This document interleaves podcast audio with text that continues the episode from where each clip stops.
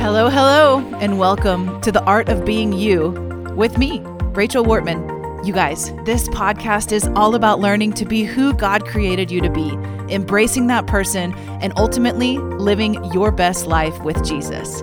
We've got a lot of great content today, so let's get to it in The Art of Being You. Welcome to the podcast, everybody. Today, we're talking about marriage. Okay, sorry, terrible impression of Princess Bride, but we're talking about marriage, and specifically, I want to talk about the one thing that is guaranteed to help your marriage, but it doesn't just apply to marriage, so if you're not in a marital relationship right now, that's okay. This has applications for you as well. This summer, my husband Grant and I celebrated our sweet 16 years of being married, and it feels like it's flying by, and it's super weird to think that that's a really long time, but it honestly doesn't feel like it. I don't know if any of you guys have been married for longer amounts of time, 15 years or more. It's like past, year 5 or 7, it all just kind of feels the same, which I love and is great. But yeah, so we celebrated 16 years and it's been amazing. I can tell you unequivocally the last 2 years of our relationship has been the best. The first year was amazing as well, but who we are, who we're becoming, how we're growing old together, how we're forging a life into adulthood is just, there's really nothing better. So all right, enough of the ushy-gushy stuff. If you know my story, and if you heard my previous podcast, last year I did an episode, I believe it was called How I Learned to Love My Marriage or something like that. And I talked a lot about the process of choosing a godly marriage and really renewing my own heart towards that. But, I grew up with a fairly cynical perspective of marriage for various reasons. And I did not want to be married until I was like 30. My plan was to go out and live my life and then succumb to the bondage of marriage for the sake of having children. That's kind of how I looked at it. Not great, but that's what happened. And I met my husband, and geez, I wouldn't say he swept me off my feet because it wasn't really like that, but it was just like I knew I didn't want to be without him. And it made sense. We were best friends for a couple years before we started dating. And so what that does in your dynamic, or at least I assume because I don't know any other way, is it kind of makes the stability and the internal framework of your relationship have the bedrock of best friendedness, however that makes sense to say.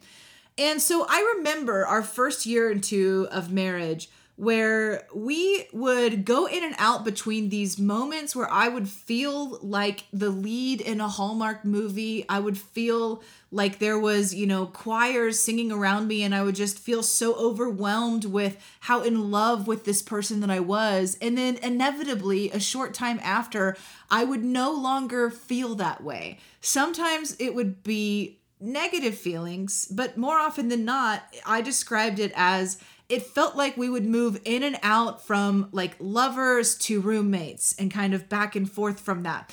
And I didn't know. I didn't have a lot of friends. In fact, I had almost no friends that were married when we got married. And so I didn't know. Was that normal? Was that, a problem? Was that a sign of doom? I didn't know. And so what I did was I began to seek out some counsel. And our church at the time had a counselor who was full-time on staff. And I said, can I have a session with you and just kind of pick your brain about marriage? And she said, sure. So what she told me in this session has actually become one of the most important things that we've done in our marriage. And as you're reflecting around an anniversary time, I started realizing I don't think I've ever talked about this much with people, especially not on the podcast. And I think it's something that would be really helpful for you. So here we go. This one thing, I believe it is guaranteed to help your marriage. And what I love about it is that it supersedes personality. It supersedes economic status. It's like it doesn't have any discrimination. Oh my gosh. It doesn't have any discrimination. So as long as you are a human being, this principle will work for you, not just in your marriage, but in most, if not all, of your relationships. So this is what this counselor said to me. She said, Rachel, the human being, the human person is not capable of maintaining 100% physical, emotional, mental intimacy with anything. It's not capable to constantly be in that state. And I thought, well, that's interesting. And she said, so we do go through these motions. And she drew on the whiteboard in her office. And I wish I could show you this. Maybe I'll post a picture on my social media of this. So check it out at Rachel Wortman on Instagram and Rachel Wortman on Facebook. And you can see a picture of what I'm describing. But basically, draw for yourself a small wavy line, left to right, a small wavy line that's horizontal. And then draw one directly below it that meets and then disperses. So basically, the lines are moving together and then away and then together and away. And so they're forming two wavy lines like that. That's the picture that she drew. And she said, this is what a healthy marriage looks like. That there are absolutely times where there's a tremendous amount of intimacy. And I'm not just talking about sex. I'm talking about vulnerability between each other, being the freedom to truly be your authentic self, accepting each other and your weaknesses and failures, emotional intimacy, connectedness. I'm talking about the whole thing. Those are the parts where the lines are meeting together, where there's very little distance between them. And she said, but what will happen, because we are humans, is after a period of time, that will begin to move away. And our job, if we want to have a healthy marriage, is to do two things: to identify when the distance is coming in, and then identify what we can do to draw us back to each other. So there's two main components of how to do this: identify when, and identify what you can do about it. So let's talk about some examples. As she began to unpack for me, she basically said, when you sense you're moving away, or in the language that I was using earlier, when you sense that you're going from lovers into roommates, that's an indicator for you to begin the process that you know brings you closer together. You know, on that Apollo movie, I don't know if it was 11 or 13, the old movie, maybe Tom Hanks was in it. I don't know. The details are fuzzy, but you know, they're having to get around the moon, and all the astronauts are figuring out they don't have enough power to orbit around the moon. So they have this crazy idea where if they can get to this certain point, gravity will fling them around the moon and send them back home so the astronauts can be not lost in space. Brilliant, right? And it's an amazing scene, an epic scene. This is what it's like in our marriage. When we begin to recognize we're distancing, then we do the things we know unite us together, and it's almost like a gravitational pull to pull you back together. So what kinds of things are things that you enjoy with your spouse? It could be going on walks, doing a puzzle, which would not be the case in my marriage. It could be going out to eat, going on a date, maybe it's crocheting together. Maybe it's watching TV together. It doesn't have to be glamorous or big or even costly. It's just something you know that you enjoy doing together. So when you start to sense a distance, you kick into what mode, and you begin to do the thing that you know helps you move together. Does this make sense? Here's where it gets a little bit wonky. Most of the time, when we sense the distance happening, or again, what I was calling moving into roommate mode, then usually or often we begin to nitpick the other person. It's like the blame sets in, and it almost has that feeling of, well, I'm not doing anything different, so it must be that you are withdrawing from me. And depending on who's withdrawing, that might be valid. But when we move away and then we add offense into it, the degree of distance amplifies. So we have this challenge now where we have to overcome offense, where we have to overcome hurts, maybe even wounds. And that takes a lot more effort to come back to the meeting point. What I began to realize when I started implementing this into my marriage was that my tendency, just to be completely honest, my tendency was to feel like you're not capable of showing me the kind of love that I want to feel. It was like my own neediness projecting onto him, and it just, made everything really murky.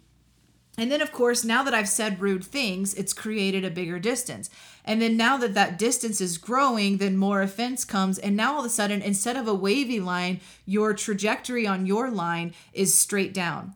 And to bring that back around requires the astronauts at NASA, like in the Apollo movie. So what we're shooting for is small ripples. That doesn't always happen. There's going to be things in life that create bigger ripples.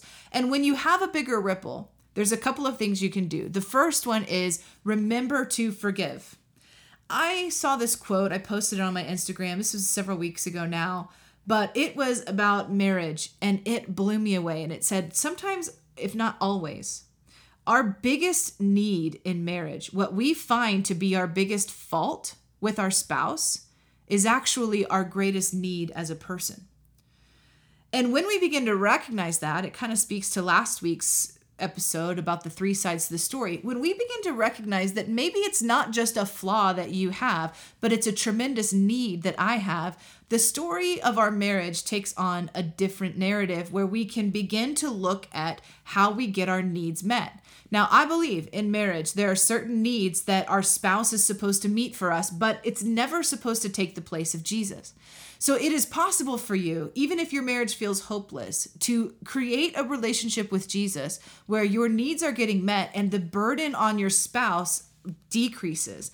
And as that burden begins to decrease and the pressure is relieved, because now it's getting met even in small ways from the Lord or maybe big ways, now you can begin to present that not as their flaw, but as a need that you have. And out of a place of a small ripple pattern of an intimate connection, you can begin to talk about what it looks like to have your needs met. I hope you can understand that's like an entirely different plane of thinking. So I'm sure about now, some of you guys are thinking, you don't know my husband or you don't know my wife. You know, they're not into this kind of stuff. This isn't going to work. When I learned this ripple pattern deal, I shared it with my husband, who is excellent in so many different ways. And he'd probably be slightly offended at me saying this, but he knows that I've said this before, but his emotional intelligence is not as high as his business intelligence and his, academic intelligence and all those other things. And so it's not to say that he doesn't have emotional intelligence, but he does not really enjoy psychology kind of stuff. He doesn't enjoy personal, like personality tests, stuff like that. So I say this to him, this whole ripple effect thing, and he's like, okay, yeah, that's interesting. And what I realized was, if this is going to work for us, it's going to be because I initiate the return when I recognize the distance. Here's the thing I want you to understand. That's okay. You can actually have a great marriage if it's only one of you doing this particular thing. Now, of course, a truly healthy marriage requires both people invested and making steps towards one another. But what I'm talking about in this particular ripple effect analogy is it works even if it's just one person recognizing the win and stepping into the what you can do about it. I just say this with complete transparency. I love my husband. I love Jesus even more. I want to have a marriage that reflects the kingdom. And so I'm not jaded or frustrated when I'm the one who has to initiate this. I don't believe that a healthy marriage is 100% of the time everything is initiated by the husband. That's an unfair burden on them. Can't we agree on that, ladies? And I'm sure the men are already amening. And so the thing about this is that you can do it regardless of even telling your spouse about it, and it will be helpful for you. So let me give you another sort of pro tip. This is a true insider pro tip to marriage kind of stuff. When I was in my first year or two of being married, my mentor at the time said this to me, and I'll never forget it, and you'll probably never forget me saying it to you either. But she said, you know, Rachel, sex is a form of spiritual warfare. And I was like, that is the weirdest thing ever. But the more I thought about it and the more I understood it, I began to understand it's true. In the context of a marriage, sometimes we're just at odds with each other. It's kind of more than the roommates thing. It's like we're just not seeing eye to eye with life. And in those moments, when we make the conscious choice to come together and have sex, to be intimate, to come close to each other, it actually becomes like spiritual warfare because we're saying to ourselves and to the atmosphere around us, we value our union. Now, of course, I'm not saying that you force yourself on someone. Of course, that's not what we're talking about. But there's definitely been times in marriage where it's like, I just don't like you. I'm frustrated about this, but I'm making the choice to break that cycle. And how I'm going to do that is by being intimate with you and shifting the atmosphere of our relationship. And every time that has been the intention, it has worked beautifully because we're challenging ourselves to come towards one another instead of what the enemy wants to do to move us away from each other.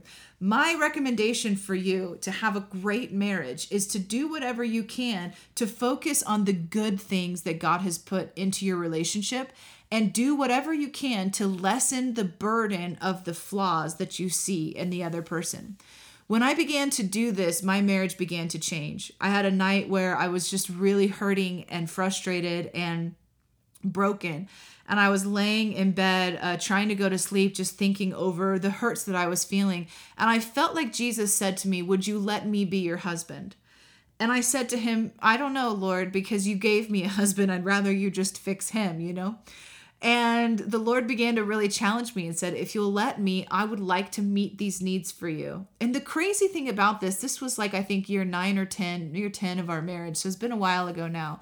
When I began to let God deal with that place in my heart, the burden and the pressure began to leak out, kind of very slowly at first. But eventually it almost felt like the pressure was completely emptied. Now, I still enjoy the things the needs that I have, you know, I'm a gifts person. I still need gifts in my life for my husband, stuff like that. But the connection to this perpetual wounding that something was wrong with us and that we didn't have a good marriage because I didn't have these needs met, all of that was dispelled because I let Jesus deal with my heart and take the burden off of my husband and put it onto God. And the crazy thing is then God is transforming him and it's not me making it happen, which is even better.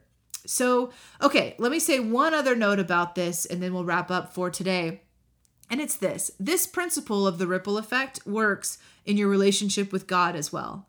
It works in your relationship with your friends, although I think that the rhythms of the ripples probably go larger with friendships. But with God, God's ripple line stays 100% straight. God is capable because he's not a human. So he is capable of maintaining 100% connection with you at all times. He is doing this whether you're aware of it or not. We, on the other hand, go on these swings where we feel aware of his closeness, where we feel close to him, and then we kind of go around the moon like the Apollo astronauts, and we feel distant from him. God is not changing. It's us that are coming in and out of the awareness of his presence. And so when we will practice this in our spiritual lives, it actually will revolutionize your relationship with God. Do the when and the what, self-identification, and it will help you so much. When is a matter of self-reflection. It's a matter of saying, wow, I feel like I'm beginning to feel distant from God. And so I've identified that, and now I'm going to do something about it. What can I do that I know is going to bring me back into the presence of the Lord? For me, one of the go-to things that I love to do is journaling, like a big thought purge right onto the pages. And I know that if I'm ever feeling distant from God, that's my go-to. It will bring me back into a close presence with him. I do journal at other times as well, but that's one of the two things that I can be guaranteed is going to help me. And so you need to be able to identify those and then quite simply do them. So this is my challenge for you. How do you make the ripples in your life smaller? What can you do? Only things that you can control, right? So we're not putting this on anybody else. We're taking the ownership of it. But what can you do to keep those ripple effects smaller and bring yourself closer into a more dynamic relationship with your spouse? And also with God. I'm praying for you. I'd encourage you to just pause this podcast at the end, take a moment to self-reflect, write it down on your notes or on a piece of paper in your car. If you're like me, you got plenty of it sitting around. And and write it down so that you can remember, because the knowing is only half of it, right? We got to actually do it. All right, you guys, I'm thinking about you. I'm praying for you. I'm praying for the best marriages, kingdom marriages, those who are filled with people who love Jesus, the marriages of people who love Jesus. They're supposed to be the most intoxicating and the best that there is. So if you are married to a believer and you're a believer and your marriage is struggling, press into God, because his intention for you is to have an incredible relationship. So I'm praying for you, thinking about you. And until next time, be blessed. So you've just listened to The Art of Being You with Rachel Wortman. I hope you enjoyed this episode of my podcast. And listen, it would mean the world to me if you would subscribe and rate or review this podcast on wherever you're listening from. Also, share it with a friend. Help me get the word out. Until next time, be blessed.